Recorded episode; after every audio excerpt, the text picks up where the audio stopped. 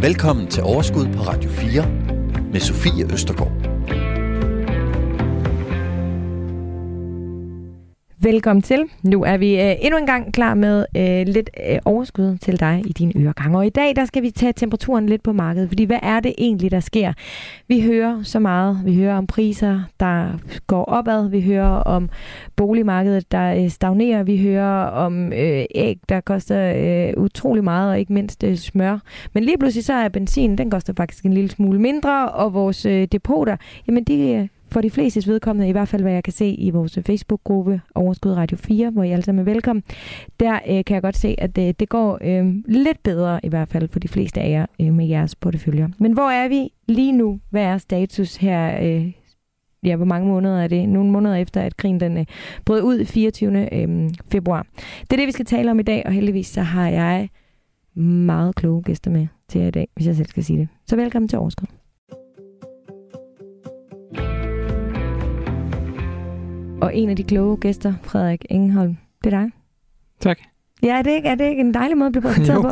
Det er ikke så tit. Er det ikke det? Chefstrateg i Nykredit.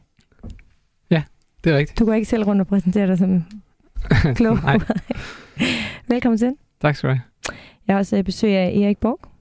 Du er investor, og så er du også øh, medstifter af Invested.dk og Daytrader.dk. Velkommen. Tak. Og ikke mindst, Anne Lehmann Eriksen. Du er uafhængig forbrugerøkonom. Nemlig.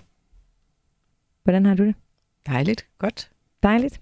Du er også uddannet jurist, og så har du været i Nordea i mange år, så skrevet lidt øh, bøger. En bog måske. Ja. ja. Det er dejligt at have jer alle sammen med. Jeg føler lidt, at med jer, der kan vi sådan se på det hele fra alle forskellige øh, vinkler.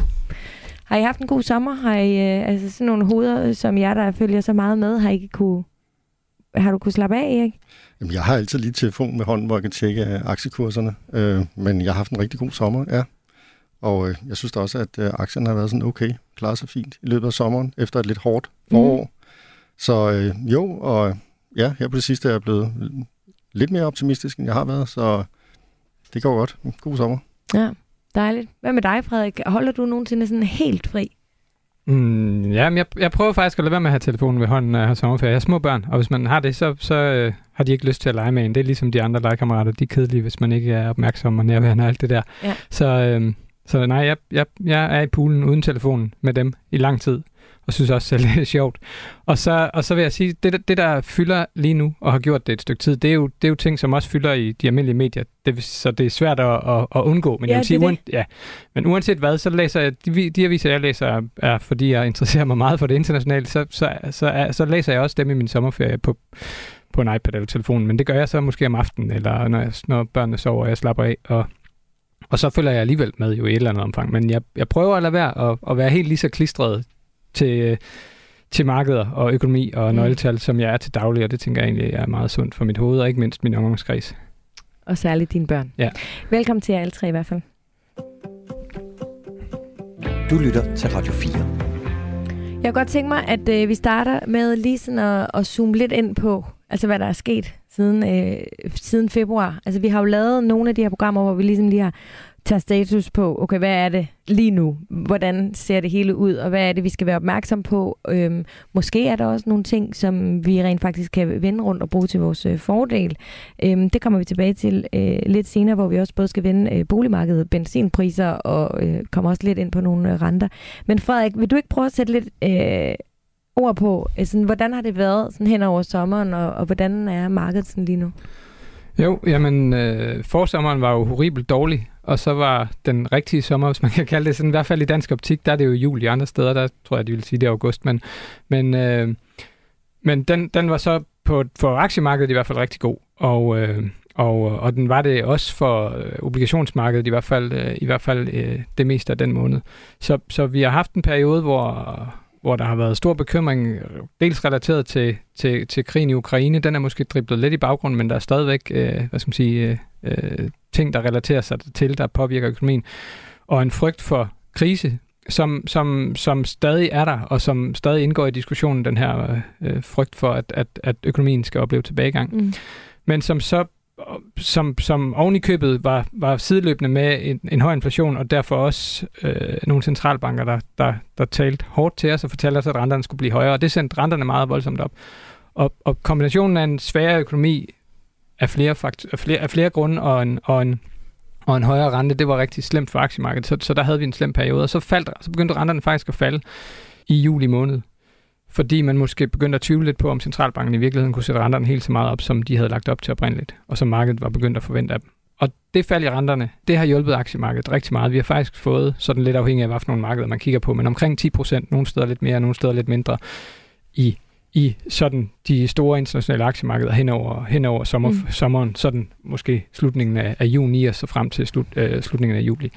Øhm, og det er altså sammenfaldende med et meget stort fald i renterne på, på et helt procentpoint. Det er en, det er en meget stor bevægelse, som, som, som ikke, er helt, som ikke vidner, altså, syner helt lige så stor, når man kigger på, hvor meget de var stedet, ja. men som er ret sjældent at få over halvanden måned. Det er meget sjældent, det sker. Altså et procentpoint i en 10-årig rente. Men det her med, at renten nu så falder lidt, altså hvor vi, den er steget, og, og jeg tror, altså, når vi har med lån og sådan noget at gøre, så er, så er vores mindset jo også der, hvor at, jamen, renten er steget. Kan du ikke lige prøve at forklare, for det kan jeg altså godt forestille mig, at der er nogen, der synes, det er en lille smule forvirrende, det der med, at vi stadig taler om stigende renter på vores lån og sådan noget, men, men nu taler du også om, at renten er faldet, og det har påvirket aktiemarkedet. Kan du prøve at sætte lidt ord på det? Jamen, det, det, ja, det kan jeg godt, og man, og man taler tit om nogle lidt forskellige ting. På den ene side snakker vi om centralbankerne, og det gør man tit, når der har været et møde i den europæiske centralbank øh, midt i juli måned, hvor de satte renten op for første gang øh, for, nærmest øh, i, ja, i mere end 10 år så tænker de fleste stadig, og det gør vi også, at det skal de nok blive ved med at gøre. Så den rente bliver ved med at stige. Men der er også nogle markedsrenter, der er nogle renter som på obligationer, statsobligationer, som staten udsteder, de kan både være 10-årige og 30-årige. Og der tænker man lidt mere på ikke bare, hvor, hvad kommer der til at ske med centralbankens rente de næste halve eller hele eller, eller to år, men de næste 10 år. Og der kan man sige, der blev skruet lidt ned for forventningerne til, hvor meget skal de hæve renten over de næste øh, sådan adskillige år, ikke bare det næste års tid. Og derfor så kan vi godt have, at selvom centralbanken sætter renten op, så oplever vi stadigvæk, at nogle af de markedsrenter, der er derude, obligationsrenterne, mm. de faktisk falder. Og noget af det, der har været rigtig meget fokus på, er jo realkreditrenterne, altså de renter, man står for, når man skal købe en bolig. Og de nåede faktisk helt op over 5% i sådan noget midt juni, måske lidt tidligere. Ja. Uh, jeg kan ikke lige huske datoen. Men, uh, men deromkring og, og, og, og, uh, og komme ned igen hen over sommerferien på omkring 3,5%. Så, så, så, så, så de her store udsving i renterne, og, og det er jo ikke så mange, det er jo ikke engang to år siden, vi har været helt nede i omkring 1%, lidt over 1%, ikke? Ja. Så det, det vidner om, at vi havde en meget stor bevægelse opad, og så har vi altså fået en bevægelse, der, der trækker lidt i den anden retning. Og er det øh. så også en indikation, hvis man nu sidder som øh, boligejer, og det eneste, man egentlig har, det er, det er sit lån, og det forsøger man at gå lidt op i, men det er også en lille smule svært nogle gange lige at helt gennemskue det hele, ligesom I for eksempel kan. Øhm, vil det så sige, at den her øh, markedsrent, altså at, at markedsrenten den ligesom falder, øh, at det er også en, en indikation på, at vi kommer ikke til at have stigende renter de næste 10 år, som billedet er lige nu? Øh, nej, centralbankerne kommer formentlig til stadigvæk at, at sætte renten op til et højere niveau, specielt i Europa, der ligger vi jo på 0 nu. Mm. Øh, sætte renterne op til, en, til et højere niveau sådan over det næste stykke tid. Det tror jeg, de fleste regner med. Men hvor den 10-årige rente, hvor realkreditrenten lige skal ligge henne, det, det kan være svært at vide, og der er mange faktorer, der påvirker det. Og det, der blandt andet påvirker det, er, at når for eksempel vi har, har krisetider, og faktisk også har haft en periode, hvor der har været øh, det danske realkreditmarked har været lidt mindre efterspurgt fra udlandske investorer end normalt, så kan renterne også stige. Så der er mange faktorer, der påvirker det her, så vi kan ikke sige noget med sikkerhed. Vi tror stadigvæk faktisk, at, at statsrenterne, den danske 10-årige statsrente, kommer til at skulle lidt højere op igen øh, over det næste års tid. Men, øh, men, øh, men det er markedet, der, der, der bestemmer det, og det afhænger af ja. mange ting, økonomisk udvikling, og, og, og hvor langt man tror, centralbankerne vil gå, og, og hvor, hvor svært det er at få bekæmpet den her inflation. Så der er mange parametre, der, der er med til at afgøre det. Mm. Men det er klart, at for en, en familie, der skal ud og købe et, et nyt hus, der betyder det relativt meget, om man skal betale øh, 5% eller, eller 3,5% i, i rente på ens, øh, ens boliglån. Ja. Og det betyder selvfølgelig også noget for sælgerne. For, for dem, der skal ud og sælge det, ja. at, at de lige pludselig står for, for nogen, der måske ikke har råd til helt lige så dyrt et hus. Og det er jo det, vi oplever nu, ikke? at priserne, specielt der, hvor de er stedet meget, det københavnske ejerlejlighedsmarked er begyndt at, at sætte sig. Ja. Jeg kan godt tænke mig lige at tale, du var lige kort ind på det, men det her med frygt. Altså, hvor meget... Øh, fordi det, det synes jeg også, vi har hørt meget om her i foråret, efter at øh, krigen ligesom brød ud. Altså, at, øh, at, at, at, at aktiemarkedet også er styret af, af frygt fra, fra, hvad hedder det, fra investorerne, fra private investorer, fordi man jo selvfølgelig med krig, og man, hvad nu skal, og man kan ikke overskue konsekvenserne af det. Er det lidt, fordi vi alle sammen... Det lyder jo helt utroligt grimt at sige, men på en eller anden måde har vendet os altså, til lidt, at nu er krigen der, fordi det er jo ikke, fordi krigen er mindre voldsom, eller Altså, at, at der, ja. altså, hvor meget har den frygt en indvirkning på, øh, at det så har set lidt, lidt bedre ud for investorerne de sidste par måneder hen over sommeren? Jeg, jeg synes, det er svært at knytte det op på krigen direkte, fordi, fordi det, der er sket med krigen, er faktisk gået lidt, i hvert fald for os europæere, gået lidt den gale vej. Det kan godt være, at krigen har sit eget liv, og russerne og ukrainerne kæmper, men det, der påvirker økonomien og aktiemarkedet, har i høj grad været energipriser og noget. Det, mm. der har været desværre gået den gale vej, det er jo, at risikoen for, at, at den gas, vi får fra Rusland, den bliver endnu mindre end den, vi har i dag, og den, vi fik for et halvt år siden, og, øh, og vi fik endnu mere for et år siden. Den er blevet større. Rusland har skruet mere ned for gassen, og øh, fornemmelsen er, at de risikerer at skrue øh, til sidst næsten helt ned, hvis ikke vi selv vælger at sige nej tak til den gas, som de alligevel bare skruer mere, ned, mere og mere ned for, som bliver dyrere og dyrere for os at købe. Så jeg vil sige, det er jo faktisk gået den gale vej. Det er en af grundene til, at renterne, tror jeg, er faldet i Europa. Det er simpelthen, at, at gasproblematikken er blevet så slem, så man risikerer, at der ikke er gas nok og at Tyskland skal til at sige, at nogle virksomheder må, må lukke ned.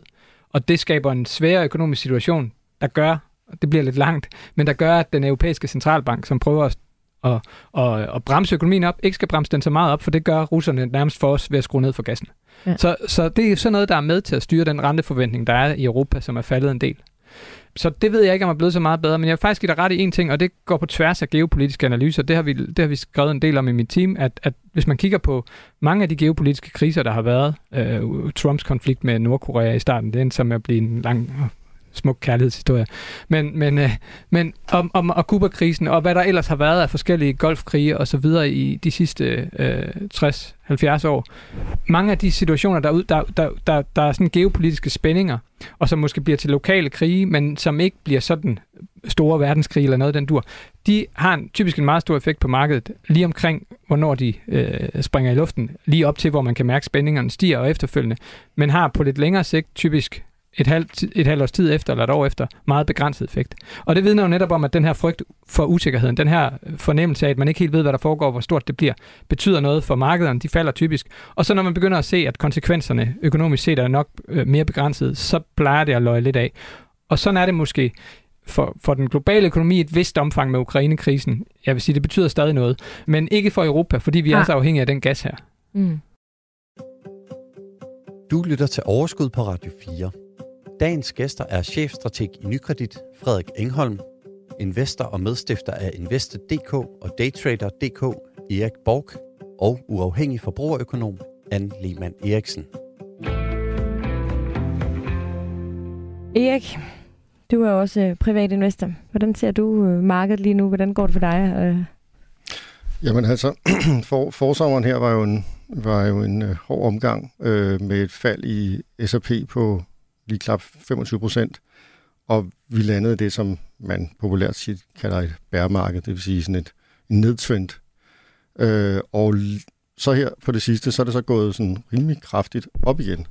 Og spørgsmålet er så, øh, det, det er jo faktisk meget normalt, at der er de her meget kraftige optur i et bærmarked. Men øh, er den her optur faktisk reelt den her gang? Øh, og den ligger lige præcis omkring det niveau, hvis man sådan kigger lidt på teknisk analyse, hvor man kan sige, at den skal ikke ret meget højere op, før at trenden faktisk er vendt, og det så er en optur igen. Øh, så det er jo utrolig svært at time sådan noget, fordi hvornår ved man, om det går op eller ned som privatinvestor? Mm.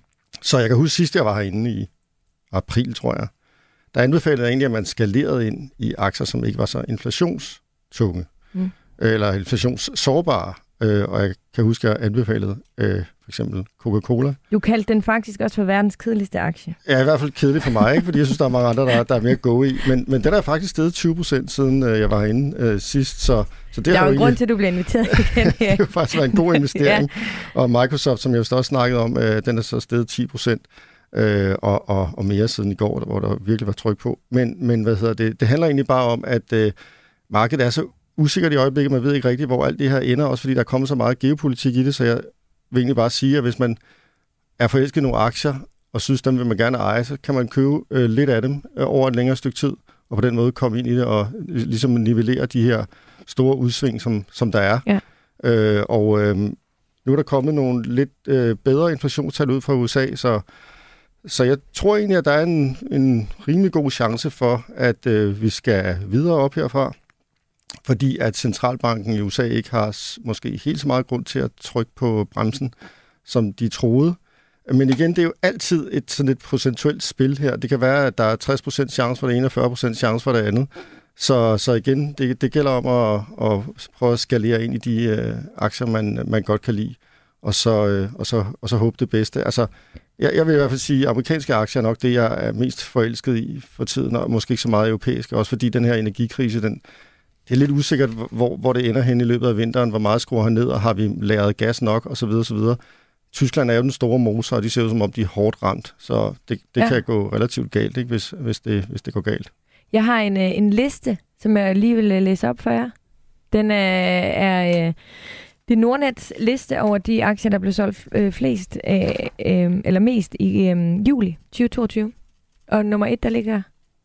Kan I gætte det? Øh, Tesla. Tesla, ja, okay. ja. ja. Jamen, det er jo en klassiker. Ja. Det er jo fordi, den bevæger sig så meget, så folk synes, det er sjovt, ikke? Altså, men nu ved jeg ikke, nu sagde du solgt. Er det bare at det, der er blevet så købt og solgt mest? Eller det er det, den, der er blevet handlet mest. Handlet mest, ja. yes. Ja, men altså Tesla er jo en, en, en klassisk aktie. Der er nogle af mine venner, som intet aner med aktier, som har tjent bunker af penge i Tesla. Jeg har aldrig været inde i den. Øh, det kan jeg så sidde og mig over, men det er jo fordi, at øh, det, altså, mm. jeg synes, den har, den har været svær at greje, men øh, ikke desto mindre, så er den jo gået virkelig meget op. Øh, ja. Så ja, snyt igen. mm. Vil I høre, øh, nummer to, det er Equinor. Så er der Teva, nummer 3, PGS, Roblox, okay. Roblox, nummer 5, Aloka, og 7 er Amazon, så er der Microsoft, øh, Alibaba og Meta, som jo er Facebook. Okay. Jeg synes faktisk, det er en lidt overraskende liste. Ja, hvorfor? Jeg synes bare, der er mange, der altså Roblox og den slags. Det er jo ikke noget, som man normalt for et års tid siden handlede, men det er formentlig, fordi folk ser på deres børn og hvad de spiller. De og så, hele så tænker de, spiller det, Roblox, ja, og så så det må være en god idé, tænker folk, ikke? Jo. Uh, så det, det er da lidt usædvanligt. Uh, jeg har troet, der var nogle flere af de danske aktier, men det er det Nordnet på skandinavisk plan, fordi der er nok en forskel. Det er, ja, som er mest øh, omtalt blandt øh, danske investorer. Nå, danske investorer, okay. Ja, wow. Ja, overraskende. Så, ja, det er meget overraskende. Men hvad med Coca-Cola og Microsoft? Er det så noget, du beholder, eller er det noget, du det er, væk det, igen? det er noget, jeg beholder og, og skal lære mere ind i. Ja, det gør ja. jeg. Okay. Hvad med dig, Anne? Har du også kedelige aktier som Coca-Cola, eller hvad kigger du efter i markedet, som det er lige nu? Jamen altså, jeg har været lidt heldig, fordi jeg kom engang til ved en fejl at købe Bavarian. Ja. Men nu med abekopperne, så er de jo steget. Ja. Juhu! Så jeg holder fast. Men jeg er jo meget glad for mm. Medico-aktier. Ja. Også nogle, der så er faldet, vil jeg sige. Jeg har været glad for Ambu, og nu er de desværre rent i rød, men jeg holder jo fast. Mm. Og jeg har også andre mærkelige Medico-aktier, men det er sådan ligesom mit hjertebarn. Ja, fra hele verden, eller? Nej, danske. Danske. Altså, da jeg så den her liste første gang, så undrede det mig faktisk, at, ba- at Bavarian ikke er på den liste. Undrer det ikke jer? Eller hvad? Altså, mener bare, at der har været meget... Jo, listen, listen undrer mig det hele taget, så. ja, så det undrer dig. Hvad med dig, Frederik? Den burde, den burde være der i forhold til nogle af de mindre, tænker jeg. Fordi mm. der alligevel har været meget fokus på det. Det er rent nok. Ja, der har nemlig der har bare været meget fokus på det, ikke? Altså, vil jeg mene. Hvad med dig? Men hvad så? Er det, du bliver bare ved uh, Medico, eller har du nogle ting, du tænker lige nu, ud fra din viden, at du skal købe op igen? Altså, jeg, jeg kan jo se nu, at jeg burde have nogle flere børn, som var i, i spilalderen, fordi så vil jeg blive inspireret. Ja. Men det har jeg desværre ikke. Mm. Så jeg vil sige, lige nu, der, der, der, der siger jeg pas. Øh, men øh, vi må se. Øh, jeg, jeg, jeg har ikke lige noget på min ønskeliste, jeg vil investere i. Nej. Og hvad med dig, Erik? Hvad, hvad, hvad er det næste, du køber? Jamen altså, jeg, jeg, jeg tror, jeg vælger flere af de amerikanske tech-aktier. Jeg ved godt, de er lidt farlige, men jeg synes egentlig også, at det er dem, der, der, øh, der klaret sig bedst her på det seneste, og jeg kunne godt tænke mig at komme lidt mere ind i noget cybersikkerhed. Øh, Fortinet har jeg, har jeg lidt kig på, og Facebook synes jeg også har handlet meget ned, øh, og det har jo også noget at gøre med alle de problemer, de står i, og det image, de efterhånden har, men øh, jeg synes stadig, de har fat i, øh, i, i den lange ende, øh, også med hensyn til metaverse og alt det, de er i gang i der. Så jeg tror på den lange bane, tror jeg stadig, det er en, øh, en, en god idé, og så, øh, så er den handlet ret langt ned i pris. Så, og så, så ved jeg jo, at øh, USA netop har godkendt øh, den her øh, Chips and Science Act, hvor øh, de amerikanske chipproducenter de skal prøve at gøre sig uafhængige, uafhængige af, af asiatiske øh, chips, øh, så øh, altså øh, microchips. så der bliver kastet en masse milliarder efter amerikanske producenter. Mm. Og der har jeg haft kig på øh, øh, Qualcomm og Intel osv., som er nogle af dem, der øh, allerede har søgt om øh, de her midler.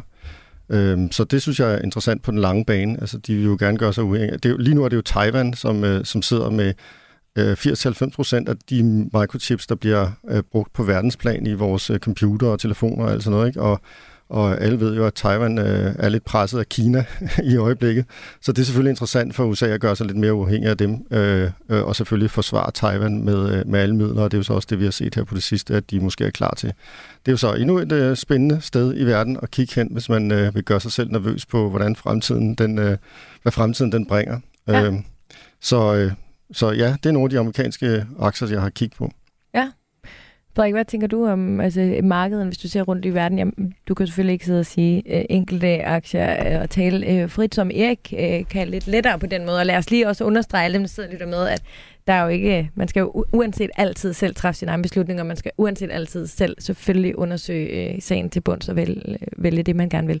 Men hvad, hvad tænker du om de markederne, det amerikanske eller øh, kinesiske, Taiwan, Øst, Øst Norge? Ja, ja, vi tænker, faktisk er vi generelt en lille smule skeptiske på aktier nu, så vi er undervægtet aktier. Okay. Øh, og det her, det, det er et godt stykke tid siden, vi har været det. Øh, og det er vi det er vi typisk ind i perioder, hvor vi er bekymret for, for enten, at, at værdiansættelsen kan blive presset, og det passer med, at vi stadigvæk har et blik på, at renterne kan komme højere op. Og, så, øh, og, det, og, det, og det gør, at folk, hvis de gør det, øh, og det har været en faktor i det fald, vi har set i aktiemarkedet i år generelt, at, at, at folk er villige til at, eller mindre villige til at betale en høj kurs for øh, en aktie, hvis renterne er højere. Man har simpelthen en bedre investeringsalternativ øh, blandt investorerne.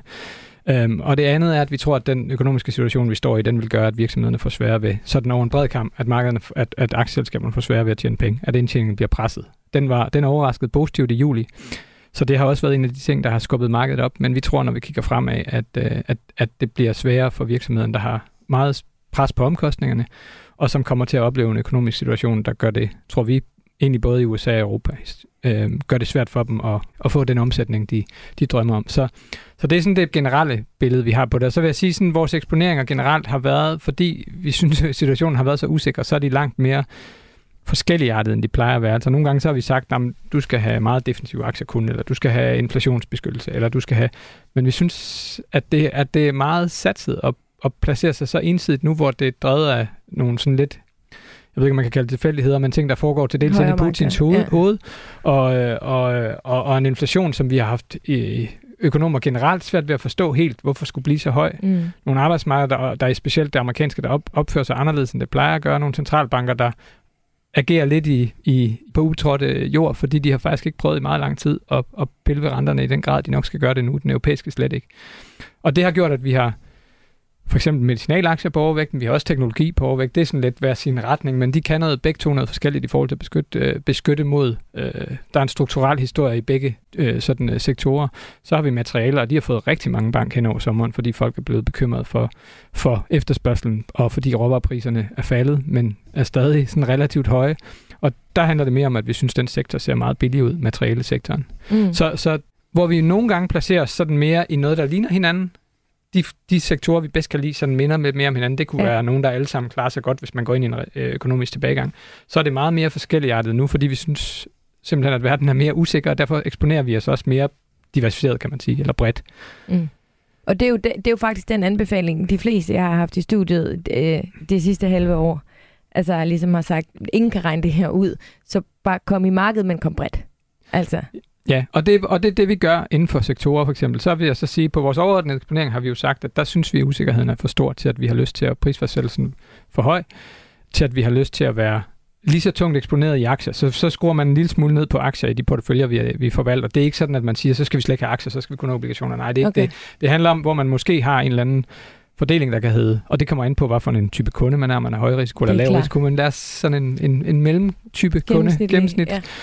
Det kunne være noget med, at man havde 40% øh, i aktier og 60% i obligationer. Og når man så siger, at nu, er, nu vil vi gerne have lidt færre aktier, så har man måske 35% i aktier og 65%. Så mere er det ikke. Det er ikke sådan, at vi vender op og ned på folks risiko.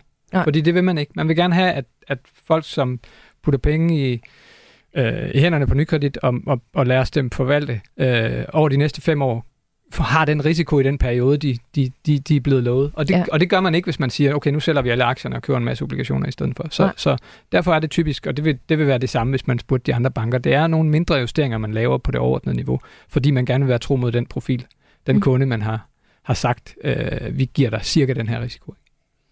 Anne eller Erik, er det, har I også øh, ændret? Har, Erik, har, Nå, du, men, har du obligationer? Jeg er da ked af, hvis jeg lød lidt for optimistisk, fordi jeg er faktisk, jeg er faktisk også lidt, lidt, lidt, lidt øh, nervøs for, for aktierne fremadrettet. Nu besluttede jeg mig for at være lidt positiv, når jeg kom i studiet Ja, men det var, jo også, øh, det var også det, vi skulle prøve at se, hvad vi ligesom kunne øh, gøre, trods alt. Det er der helt sikkert nogle lyttere, der godt kan lide. Ja.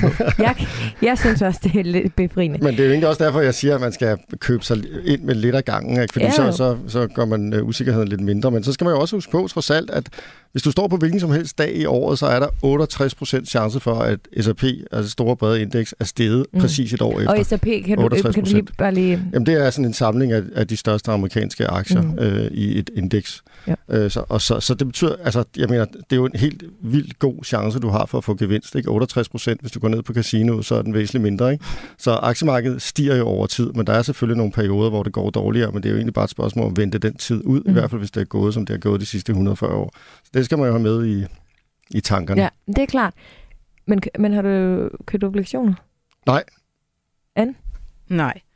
Men det, jeg vil sige, var, at mm. det, altså også i en kommentar til, til det, der blev sagt tidligere omkring, at nu har krigen været i gang et stykke tid, og vi ved fra tidligere krige, altså ligesom om tingene finder en ny normal. I starten, når man har en konflikt, så er der så meget usikkerhed, så, så det giver en masse øh, ravage på alle markeder af mange gode grunde. Men så falder det sådan lidt mere i en gænge, vi kunne kalde en ny normal. Det er ikke fordi, vi synes, det er okay med de her konflikter, men vi ved, vi, vi opdager pludselig, jamen, øh, der er de her effekter, og så er der heller ikke flere effekter, øh, og så begynder vi at indrette os efter det. Så vi skal jo nok bare leve med den her nye normal, hvor der er nogle flere usikkerheder, og så øh, bruge de øh, tommelfingerregler, som altid gælder med at sprede sin investering og kun investere, hvis man tør gøre det, øh, og har ro i maven. Man skal selvfølgelig ikke investere, hvis det får en til at ligge søvnløs om natten. Ja, det har du fuldstændig ret i. Og så kan man sige, ja, tror vi på, at Putin han lukker helt for gassen? Det bliver spurgt om forleden dag. Mm. Altså, Hvad svarede du? Altså, ved du hvad, det er faktisk et rigtig svært spørgsmål, men sagen for Putin er, at det, koster, det er dyrt at føre krig, ikke også? Øh, og han, den ledning, de har, den vender ligesom over mod os. Det er kun 10 procent af den gas, som de producerer, som de kan sælge til kineserne, som jo ikke er meget for at betale ret meget for den her gas. Og vi betaler en god, stabil pris, så vi betaler til tiden. Så spørgsmålet er, om han har råd til at lukke helt af. Han vil nok drille os ved, at, at der skal repareres på den der ledning, og midlertidige stop og, og så videre. Men helt lukke, spørgsmålet er, om han har råd til det. Og hvad han beslutter sig for, det tror jeg faktisk ikke, der er mange andre end ham selv, der sådan kan gennemskue. Du lytter til Radio 4. Vi øh, skal også lidt omkring øh, boligmarkedet øh, lidt senere, men først så har jeg sådan lidt et par kommentarer og nogle spørgsmål fra vores øh, lytter, som jeg håber, I er frisk på at svare lidt på. Ja, ingen i radioen kan høre, når I nikker. Ja, ja. det er godt. Det er jeg glad for. Nå, nu skal I høre her først fra Anne Mette Solberg. Hun skriver, at jeg køber lidt op i am- amerikanske tech. De store, ligesom dig, ikke? Mærsk og Nestlé, øh, plus øh, C25 og S&P 500, som jo så er de 500 øh, øh, store virksomheder i USA. Små, små positioner, øh, men skal så huske at få købt mere op hen ad vejen. Faktisk lidt den samme strategi, som du taler om der, Erik, som mange også øh, mm. øh, praktiserer, som øh, øh, virker til at være en god strategi.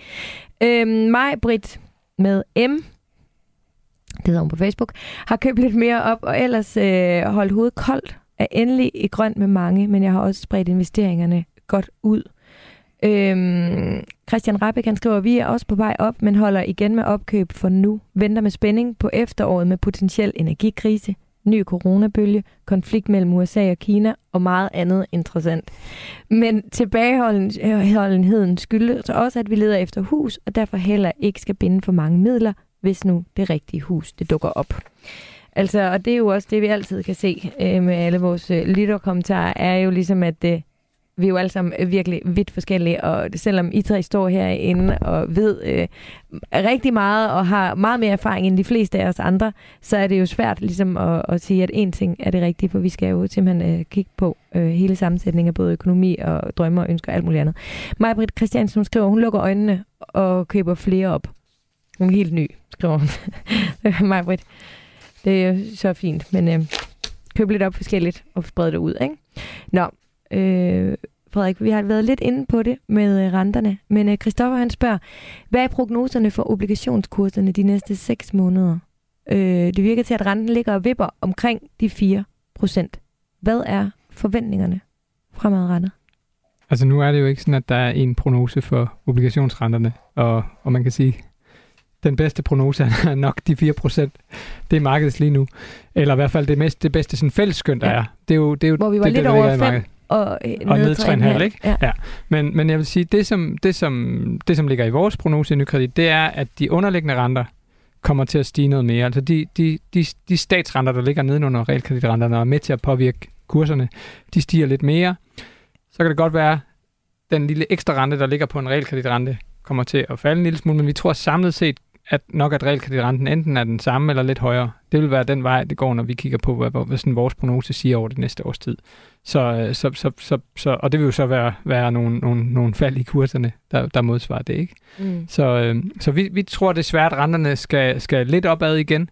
Uh, vi tror, at den periode, der var i, uh, i hvad hedder det, uh, for en måned til halvanden siden, var påvirket af mange ting, og også et marked, der ikke fungerede. Sådan, altså også lidt stress hvis man kan sige det sådan i det danske realkreditmarked, øh, ligesom der var i rigtig mange andre markeder på det tidspunkt. Og så, og så bliver kurserne bare dårligere, og renten kommer højere op.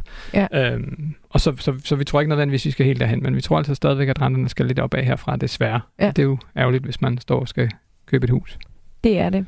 Eller og, sælge det, som vi snakkede om. Ja, lige præcis. Og hvis man har et uh, lån, som er et fast forrentet lån, så kan der jo være en kursgevinst, ja. øh, hvis man har mulighed for at gå lidt mere øh, længere med op. Ikke? Så kan man købe lånet tilbage til en lav kurs, og så kan man enten... Høvle lidt af kurs. Så kan man høvle, høvle noget gæld, og enten sætte sig en højere rente, eller få en anden type lån, og så er det på den måde øh, ja. slippe billigere. Og det kan betale sig at øh, hvad hedder det, øh, øh, tænke lidt over sin lån, også hvis man allerede har købt huset. Man skal endelig ikke bare lade det stå. Vi lavede to fremragende programmer her i foråret om lån, som er nogle af de mest lyttede programmer, vi nogensinde har lavet. Så hvis der sidder nogen derude og lytter med og ikke har hørt dem, så gå lige tilbage, fordi vi danskere, vi skifter overhovedet ikke lån så ofte, som vi faktisk burde, hvis vi skulle øhm, udnytte det, det optimalt. Jeg har, jamen, jeg, har, jeg har bare en enkelt kommentar, sådan et lille tip, som er måske lidt overset, men det kan blive moderne igen. Hvis man køber et hus, hvor der er et godt lån i, så man måske overtage det billige lån. Det må du godt sætte lidt flere ord på, fordi jeg talte faktisk med... Øh, jeg talte med, da vi, da vi købte hus, så talte jeg faktisk med min bank om, det var jo sådan, det gør man ikke mere. Men det gør man, det er måske nu, man så skal begynde at tænke jo, over men, det. Det handler vel bare om at regne på det, ikke? Jo. Er du ikke enig, Frederik? Jo. Altså, men det er bare, det er ligesom, man kan man sige, den disciplin af overtaget lån, den er bare gået helt, uh, ja. helt bag om dansen, fordi at, men det skyldes måske også i mange år, at vi har haft vi har vendet os til lavere og lavere rente, så der har det jo overhovedet ikke været relevant. Men betyder det, at hvis jeg køber et hus af dig, så kan lånet følge med huset, og ikke af dig personligt, men jeg vil kunne overtage et, hvad ved jeg, 2% fastforrentet lån, hvis der er 28 øh, år tilbage af løbetiden? Ja, jeg er overhovedet ikke, I skal ikke kigge på mig, jeg er ikke ekspert på det her. Nej, men det, det er jeg heller ikke, men, men man kan sige, man kan godt lave et kreditorskifte. Ja. Det er jo det, det hedder. Altså, det, det jeg var, skal man da helt klart overveje. Jeg var kreditor på det her lån, ikke? Og ja. så, men så vil du gerne overtage det. Men så skal det selvfølgelig godkendes det er klart. Øh, af kreditforening og så videre, men, men det burde der ikke være noget til hinder for. Det er bare en disciplin, der er gået helt i glemmebogen. Men det er mere for at sige, det kan nogle gange være relevant. Jamen, det er da super relevant. Det skal man da i hvert fald lige Det er i hvert fald noget, man lige skal undersøge. Ja. Men jeg kunne faktisk godt tænke mig at høre jer to, Erik og Anne. I sagde bare nej til at købe obligationer. Vi hørte lige, Frederik, at øh, både nykredit om, altså der er også andre, mange andre banker, der går ind og anbefaler, at det skal være en større del øh, af porteføljen øh, nu her. Hvordan kan det være, Erik, at du ikke kigger den vej? Jamen altså... Er det kedeligt? Ja, ja, ja, ja, det er måske lidt kedeligt, men det er jo også et eller andet med, at man, øh, man ligesom specialiserer sig i én ting, og der har, der har det jo bare været kedeligt i mange år. Men jeg er da godt klar over, at det er en, en, en blind spot, som jeg skal, gøre mig lidt klogere på. Øh, og de kan jo faktisk øh, købe som ETF'er også, og man kan jo godt komme ind i det på en øh, rimelig nem måde. Så, så det skal jeg da til at gøre noget ved, selvfølgelig. Ægte. Eller er det for kedeligt? Ja. Nej, okay. ægte, ægte. Det var, fordi jeg nu er jeg selv... over i Coca-Cola, nu skal jeg da også ja, have obligationer. ja. Men jeg sidder nemlig selv egentlig og tænker, uh, det gad jeg også godt, at ja. jeg lige... Men, men ja, det, er også, det bliver også lidt tørt, altså, når jeg tænker på det. Det er japanerne, der køber det. det, er sådan, det er ikke noget for mig. Og så skal man jo huske, at så, så bliver det tit kaldt det, det, det kedelige og det sikre, og det er det jo også i forhold til aktier. De svinger langt mindre, men det har været ekstremt store svingninger i år. Det er også derfor, det er meget atypisk, at vi snakker om, at renten gik fra, fra øh, ja. helt ned omkring øh, i overkanten af 1% til, til 5% på relativt kort tid, og så på halvanden måned falder øh, halvanden procentpoint igen tilbage til et, et, et niveau omkring 3,5, og nu er stedet lidt igen. Det er meget, meget større udsving, end vi plejer at se i renterne, der er lige nu. Man måler mm. simpelthen, hvor, hvor meget svinger de i nogle forskellige indeks, og de indeks ligger meget højere end normalt. Øh, altså indeks for udsving i, lidt ligesom man kender på aktier, der har man det her, der hedder VIX, så har man, det kender mange sikkert. Øh, det er der blevet snakket om også meget i Millionærklubben, ved jeg. Frygtindekset, tror jeg, de kalder det, mm. øh, hvis man må nævne et konkurrerende program. Må man øh, meget gerne. så, øh, så er der noget tilsvarende publikationer, som også ligger meget højt. Men, men, øh, men, men, men, men vi har også haft et år, hvor fordi renterne er steget så meget, så har man altså også kunne tabe rigtig meget. Altså sådan brede realkreditindeks har jo tabt 10-15 procent, ja. og det, det, er jo, det er jo det, der afspejler, at boligejerne kan købe deres obligationslån billigt tilbage og skære noget af gælden. Det er jo, at der er nogle investorer på den anden side, der har tabt tilsvarende, for ellers kunne det ikke lade sig gøre. Så det er altså nogle, nogle, nogle udsving, der også godt kan være. Mere sikkert er det altså heller ikke. Men det vi bare siger, det er, at renterne er kommet højere op. Vi tror stadig godt, de kan risikere at komme endnu højere op, og så vil man, så vil man også få nogle kurstab der. Men, men det er blevet noget, som vi oplever i nykredit, at, at private igen interesserer sig for. Altså, ja at kunder er igen er interesseret. selv Erik, han. ja, men lige så snart udsvingene er store, så bliver man jo interesseret. Ikke? ja. Men der er simpelthen kommet en rente i det, som gør, at man igen begynder at, og at folk igen begynder at tænke, jamen måske var det okay, hvis jeg, og måske har jeg i virkeligheden ikke helt været, øh, haft den risiko, jeg ønskede. Måske har jeg haft for mange aktier og for store udsving i en portefølje, og det var fordi, jeg fik så lav rente på det andet. Måske skal jeg tilbage til det, jeg egentlig havde for 10-15 år siden i min portefølje. Sådan er der nogen, der, der tænker igen ja. efter at have haft, vil jeg sige, måske også for mange aktier i forhold til, hvad deres øh, økonomi og, ris- om, om, om, om, om, om, om, om egen sådan, øh, følelse og mavefornemmelse kunne bære. Ja, og øh, evner. Altså, der, vi, der er jo mange, altså, vi, der er jo mange, der er kommet med altså, på øh, aktiemarkedet inden for de seneste, altså lad os sige, et, fra corona startede, der var jo et kæmpe boom. Ja. Og ja. det er jo også det, som rigtig mange øh, af mine gæster også har talt om, det her med, at jamen, når man kommer med på en optur, altså på den måde, så bliver man ikke den bedste investor. Altså det er egentlig meget fint lige at brænde alderne en lille smule øh, til at starte med. Ikke? Altså, så der er jo nogen, der er decideret øh, nærmest er i chok lige nu, som skal prøve lige at retænke det hele, hvor de nærmest har været vant til, at alt de købte bare steg, og måske skal have lidt mere bund øh, i det. Helt enig. Og faktisk har det jo været en ret lang periode, hvor det har været nogle ret korte nedture, vi har haft i aktiemarkedet. Mm. Altså vi havde en stor en i 2018 også, men, men den var ret hurtigt reddet ind igen. Der gik ikke så frygtelig lang tid, så, så det er mange år siden, vi har haft de der perioder, hvor folk har mærket, åh, oh, der tabte jeg. Og det gør man jo nogle gange, 40-50 procent af den portefølje, man havde, og så går der måske fem år, før man kommer tilbage på det niveau. Det ja. har vi ikke oplevet et stykke tid, og, og, det, og, det, og det giver et andet mindset hos dem, der har prøvet det ja. bagefter. Ja, fordi i marts 2020, der, der faldt de jo også utrolig meget. Men de var jo lynhurtigt op igen, ja. altså i forhold til det, som vi oplever nu, ikke? Altså var højere op end, altså... Så hvis det er den, man har med så, i bagagen, så er det sådan, åh, det klarer vi Jeg, jeg vil nærmest sige, at det gjorde det modsatte af at disciplinere folk, ja. tror jeg. Eller Jamen, det tror jeg nemlig også, at det er sådan, åh, hvis det er det her, der er nede, så jamen, det kan vi godt klare, så kom hurtigt op igen, ikke? Hvad med dig, Anne? Øh, hvorfor har du ikke obligationer, eller hvorfor skal du ikke købe dem? Jamen, altså, de, de ligger nok ikke til mig. Nej. Nej. Nej.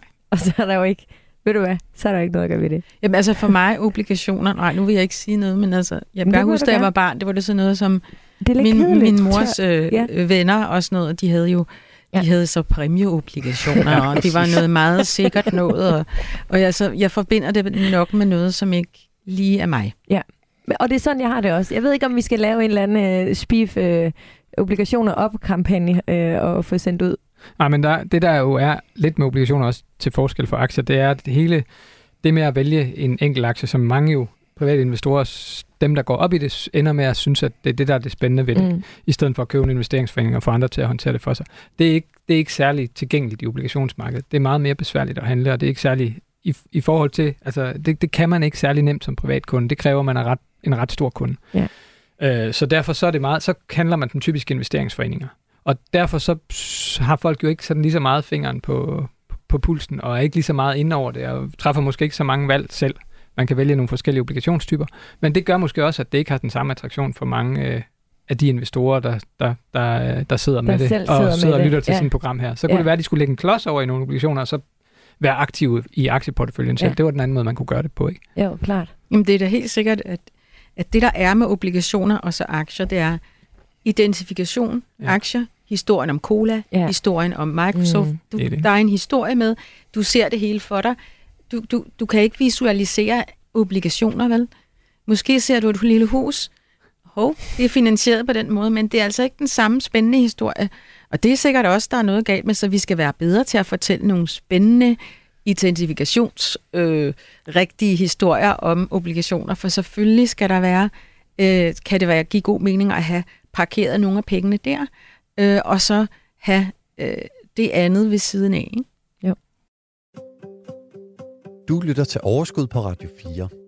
Dagens gæster er chefstrateg i Nykredit, Frederik Engholm, investor og medstifter af Invested.dk og Daytrader.dk, Erik Borg, og uafhængig forbrugerøkonom, Anne Lehmann Eriksen. Nu skal vi tale lidt øh, om øh, privat øh, økonomien, øh, fordi øh, jeg tror, at, at ja, alle dem, der lytter med, øh, de har også øh, fulgt med hen over sommeren, hvor vi jo har haft øh, rekordhøj øh, inflation. Øhm, for eksempel i juli, der blev den opgjort til at være 8,7 procent. Det er på niveau med den øh, hidtidige top, som blev nået i februar 83. Øhm, i, og så vil jeg også gerne lige tilføje, at influ, in- inflationen udregnes som et vægtet gennemsnit af prisstigningerne hen over et år på en række varegrupper som fødevare, energi, restauranter og tøj. Aktuelt er det særligt fødevare, elektricitet og brændstof, der trækker indekset opad. For eksempel var fødevare og ikke alkoholiske drikkevarer i juli 14,6 procent dyrere end samme tid sidste år. Anne, det er jo sindssygt dyrt at leve på tiden. Det er det. Det er faktisk rigtig dyrt. Det synes jeg også. Ikke? Øh, og hvad gør forbrugerne? Jamen altså, efter finanskrisen lige der i 8 ni stykker, der havde vi noget af det samme med vanvittigt stigende øh, fødevarepriser, og der så vi to tendenser. Forbrugere, de gik discount, der var bare, de opdagede pludselig, der var noget, der hed netto og så videre. Så handlede de rigtig meget der, faste lave priser, og så private label, altså så gik man fra Coca-Cola til mærkeløs bare en eller anden cola.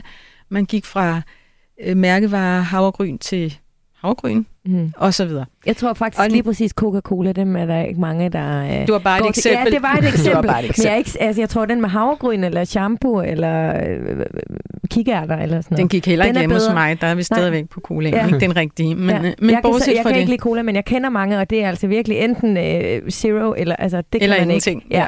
Nå, men, Men, men, men, men så kan man sige, at det samme sker mening. nu. Øh, vi- Det vi kan se er, at, øh, at der er, bliver solgt rigtig meget mere private label, fordi det er billigere. Det, og det gælder jo blandt andet øh, sådan noget som inden for, altså hvad skal man sige, sådan noget som ymer og skyr og mælk og smør. Men folk, de prøver at vælge det, enten når det er på tilbud eller et andet mærke, mm. hvor at det simpelthen er en billigere kilopris. Og så på den måde kan man så prøve at, at dæmme lidt op for de der vanvittige prisstigninger. Ja. Og så skifte noget kød ud med lidt flere grøntsager osv. Altså substitution, vælge et kig på kilopriser og literpriser, og så prøve at, at være mærkevareblind. Prøv at tage bind for øjnene, og så kigge på kilospriserne, og så tage de varer. Hvis du skal have mel, så tager du det billigste mel. Det billigste af alt muligt. Og økologi er der mange, der prioriterer, men der er også nogen, der siger i stigende grad nu lidt, ah, så tager vi den konventionelle men det er billigere. også helt vanvittigt. Altså, du kan jo blive ruineret, hvis du går ned og køber en ø- øko-agurk. Altså, det er jo helt sindssygt, så meget det koster i forhold til... Fortæl mig om det. Ja, Ja. ja. men øh, det er derfor, man har drivhus, ikke? Ja. Så har man agurker derude. jeg har ikke noget drivhus endnu. Nej. Det har jeg, men Ja. agurkerne er svigtet lidt i år. Har de så, det? Ja, det Nå, har det okay. desværre. Ja, så jeg har ja, også været men- nødt til at købe de der, ja. Ja, men altså, jeg burde jo både øh, anskaffe mig øn, høns og... Ej, men det kan altså- man jo heller ikke. Men man kan sige, det der, det, der, det, det betyder med inflationen, er for en, for en familie med et par børn, altså kan det koste dem 40.000 mere i år, øh, sammenlignet med sidste år, med både mad og energiregning osv. Og, og de penge skal jo tages ud af rådighedsbeløbet. Så det kan jo godt betyde en billigere og kortere sommerferie, at man ikke kører så meget i bilen, at man sparer på varmen osv. osv. Ja. Og, Og er køber der. billigere mad. Det er der rigtig mange, øh, der har gjort. Vi har øh, vi lavet et genbrugsprogram, som kommer øh, i næste uge, og det, øh, der er altså også virkelig mange gode fifs, både fra gæsterne i studiet, men også inde på vores Facebook, til hvordan man kan også gendyrke, ikke lige præcis øh, agurker, men øh, alle mulige andre øh, ting, som man rent faktisk øh, kan lave selv. Men, jeg har, men ja, en ting, jeg godt vil sige, er, at det. det. det har jeg så også skrevet om i min bog, og det gælder stadigvæk.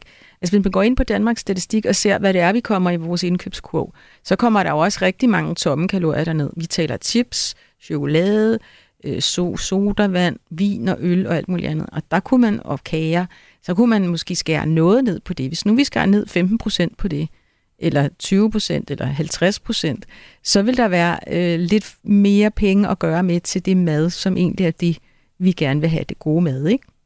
jeg vil også godt have lidt hvidvin en gang imellem. Ja, men det skal der også være. Men, men problemet er, hvis man ser på gennemsnitsindkøbskurven, så er der meget, meget? meget, Er der det? guf dernede. Ja. Okay. Erik, køber du for meget guf? Jeg køber ikke for meget GoFundMe. jeg må indrømme, jeg, jeg, jeg bliver faktisk, øh, jeg har normalt, jeg har det bare ikke i mig, det der med at kigge på priserne, når, når jeg køber ind, og det er ikke, fordi jeg har vildt mange penge, det er simpelthen bare, fordi det ligger ikke til mig. Men jeg er faktisk her på det seneste begyndt at blive chokeret, når jeg kigger på, jeg når jeg kigger på, du ved, regningen efter at have købt ind i Irma eller Netto, eller hvor jeg køber ind, så tænker jeg sådan, det kan da ikke være rigtigt, der må være et eller andet galt. Jeg, hvad er det, jeg har puttet i indkøbskurven? Så det er da chokerende, og det kan mærkes. Ja. Altså, man kan så også sige, det der med at begynde at holde igen, som man jo så får lyst til, det er jo så også opskriften på en kommende krise, ikke? fordi lige pludselig så holder alle igen, og det er jo det, der er så farligt ved inflation, så kommer der en ordentlig brag bagefter, fordi så er der ikke nogen virksomheder, der tjener nogen penge.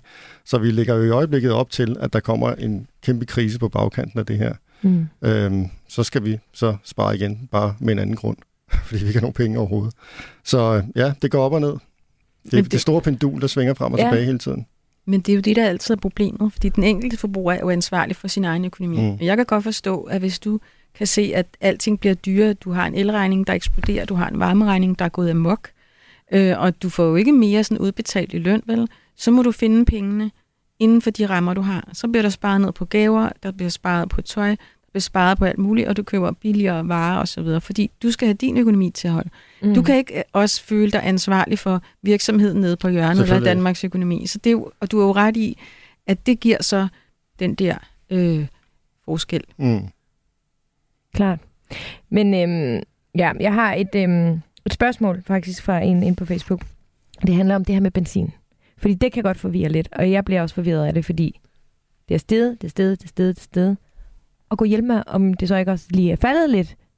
Øhm, og det er der altså flere, der er forvirret over, men nu skal I prøve her. Charlotte Melgaard, hun skriver, er der en af dine gæster, der gider tage en krystalkugle med? Og den har jeg jo set, I alle tre har medbragt. Benzinpriserne, øv med dem, men så cykler jeg bare mere. Men hvad med os med naturgas, som æder hele opsparingen, og nu går vi den kolde tid i møde. Jeg kan snart ikke springe flere bade over. Skal vi investere 100.000 kroner i en varmepumpe eller andet, eller skal man vente og se tiden an til ens kommune måske tilbyder fjernvarme eller en anden energiløsning? Tak for et super program. Og jeg vil gerne vende benzinpriserne øh, bagefter. Men, men, men hvad, altså, hvad, vil lige, hvad skal Charlotte gøre? Hvordan ser det ud? Mm, altså, jeg vil godt byde ind med sådan en overordnet betragtning, fordi hvis man går ind, og det kan man, man kan google, der findes forskellige hjemmesider, hvilken energikilde, hvilken varmekilde er billigst at have. Og en af de billigste varmekilder at have, det er sådan set det der øh, øh, jord, nej ikke jordvarme, det der varmepumpe. Ja. Øhm, det kører på Og el. det er det, hun er i tvivl om, hun skal købe, Ja, faktisk. men det er på, altså hvis man ser på, hvad koster det per år øh, at varme op, når man har sådan en meget billig varmekilde, så er det faktisk ikke særlig meget i forhold til at varme op med for eksempel naturgas. Så man skal jo sætte sig ned og regne på, øh, hvad, hvornår vil en investering i sådan en varmepumpe være tjent hjem. Fordi Ja. den kan godt koste 100.000, det kan også koste, og, og koste mere.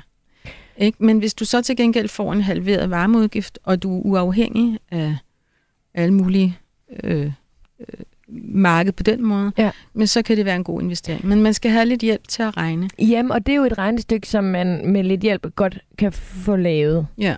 Men det handler jo også om, Hvad hvis tror vi man kigger om- i krystalkuglen, ja. altså fortsætter de her priser så et år endnu? Eller altså, hvad, hvad, hvad, Frederik, ved du noget om det? Fald- Det er jo, det er jo hammerne usikkert, og, og, og det, handler jo, det handler jo om, hvad der sker, ikke mindst med den, den gas, vi står overfor. Det er klart, at den, den situation, Putin er i. Jeg, jeg tror, det mest sandsynlige er, det, det er det, som markedet øh, ser ud til at tro på. Det kan, man, det kan man læse. Der er simpelthen priser på, hvad koster gas forskellige steder i Europa om et år, om et halvt år, om, om to år, om tre år. Og der er, der er forventningen nu, at energiforsyningen også til den tid, gasforsyningen vil være så ustabil og usikker, og, og vi vil have så lidt af den, så priserne stadigvæk er høje. Så der ligger ikke i markedet, at, at, at det sådan lige på den korte bane i hvert fald, og slet ikke hen over vinteren, ser ud til at blive billigere. Øh, tværtimod er der nok mere frygt for, at der bliver slukket, skruet endnu mere ned for gassen. At der måske bliver slukket helt, at vi måske vælger i Europa at sige, vi vil ikke blive ved med at være i lommen på Putin og acceptere, at han bliver ved med at skrue ned fordi han har skruet så meget ned allerede, at hvis, hvis han skruer meget mere ned, så tror jeg godt, at man kunne vælge fra europæisk side og sige, så vil vi hellere være helt fri. Ja. Og så tage de konsekvenser der. Så ja. den mulighed er der også. Men og plus, der jo er hvad skal man sige, problematikken med, at vi jo med den gas også finansierer hans krig.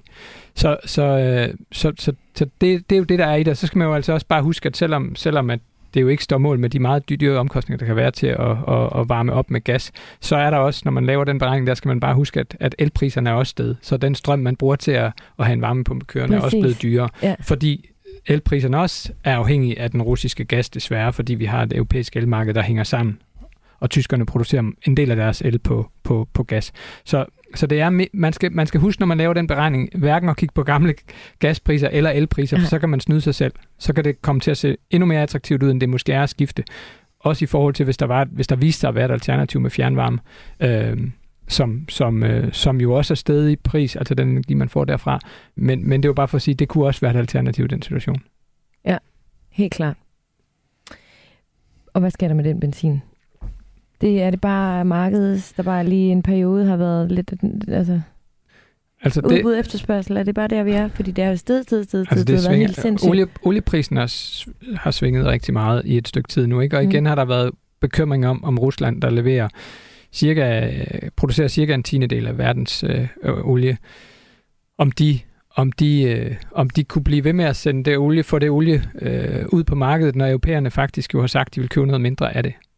Øhm, og det er der måske en lidt mindre bekymring for. Så vil jeg samtidig sige, at fordi der har været indikationer på, at mange dele af verden er, er bremset op, så er der også en forventning om, at olieefterspørgselen nok bliver lavere, end man havde regnet med. Og så er der jo altså, når der er mindre efterspørgsel, og den, mere eller mindre den samme olie tilgængelig, så bliver prisen lavere. Så det har presset olieprisen ned faktisk en del her fra over 120 til omkring nu øh, 95, tror jeg, for en tynd olie i dollar.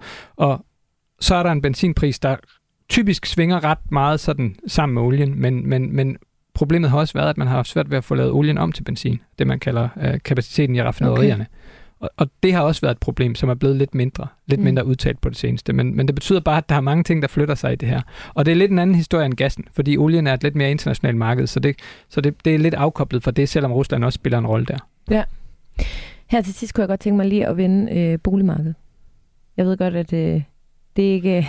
Altså, kan du, kan du sige noget om det, Frederik? Altså i forhold til, lige nu der oplever vi, at det stagnerer lidt, eller altså rundt omkring, ikke? Der har jo...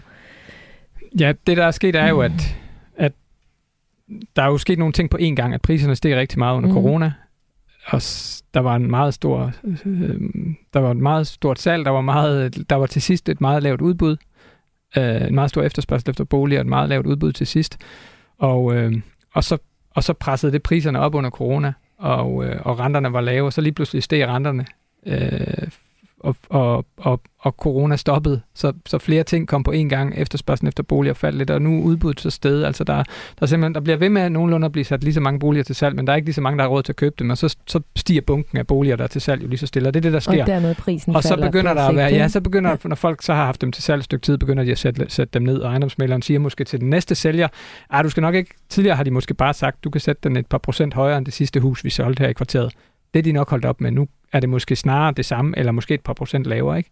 Og så kommer der oven i købet nogle købere, der siger, at vi har fat i den lange ende nu, for, fordi vi ved godt, at markedet ser anderledes ud, så de prøver også at presse prisen. Ikke? Og det er det, der sker, og nu kan man sige, at nogle steder har vi jo allerede set boligpriserne falde. Det har de gjort de sidste par måneder, øh, tre tror jeg, i, øh, i nogle områder, og andre steder stiger de stadig lige så stille. Det er lidt forskelligt på tværs af landet, og det er nogle af de steder, hvor det er gået stærkest, at, at de mest bliver afdæmpet lige nu, særligt omkring Københavnsområdet jo, hvor, hvor, hvor folk også nok har, har sat sig lidt strammere i det generelt for at kunne, kunne sidde der. Ikke? Så, mm. øh, så det, her, det, det har påvirket bolig, boligpriserne, og bliver nok også ved med at gøre det et stykke tid nu. I nykredits prognose er, at de skal falde noget mere herfra, og det skal blive bredere boligprisfaldet.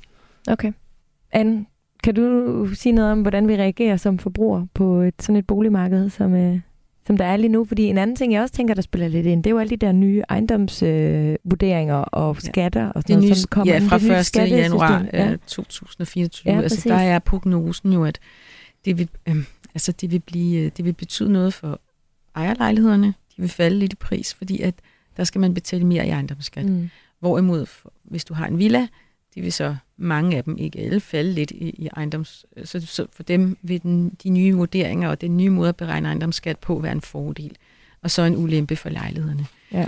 Men, øhm, men altså, det er jo stadigvæk teori. Jeg tror ikke, der er så mange, der egentlig agerer på det. I hvert fald ikke førstegangskøbere.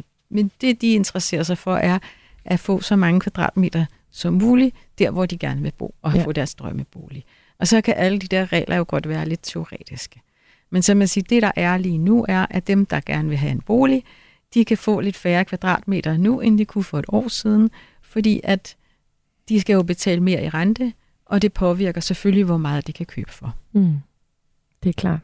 Så det kan være, at en treværelses bliver til en stor toværelses, ikke også? Ja.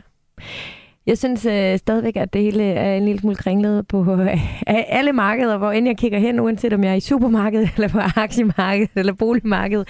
Øhm, men det er i hvert fald dejligt, at øh, I ville komme ind i dag, og så lige øh, være med til at prøve at finde en lille smule øh, hoved og hale i det hele. Øhm, og det tænker jeg simpelthen, at vi bliver ved med at gøre en gang imellem, hvor vi lige øh, ja, taler om øh, alt det her. Så hold kæft, hvor kan det bare være forvirrende det hele, men tak for hjælpen til at forstå det. Erik Borg, Invested.dk og Daytrading.dk. Tak fordi du vil være med i dag. Og øh, Anne Lehmann, øh, tak fordi du også vil være med. Værsgo. Selv tak. Og også øh, tak til øh, dig, Frederik Engholm, chefstrateg i øh, Nykredit. Det her, det var, øh, ja, det var programmet. Jeg håber, at du har øh, nydt det og blevet lidt klogere, ligesom jeg er. Husk, at du altid kan fange mig på mine sociale medier eller ind på vores Facebook-gruppe Overskud Radio 4. Programmet her, det var som altid tilrettelagt af Anders Hammann og af mig selv.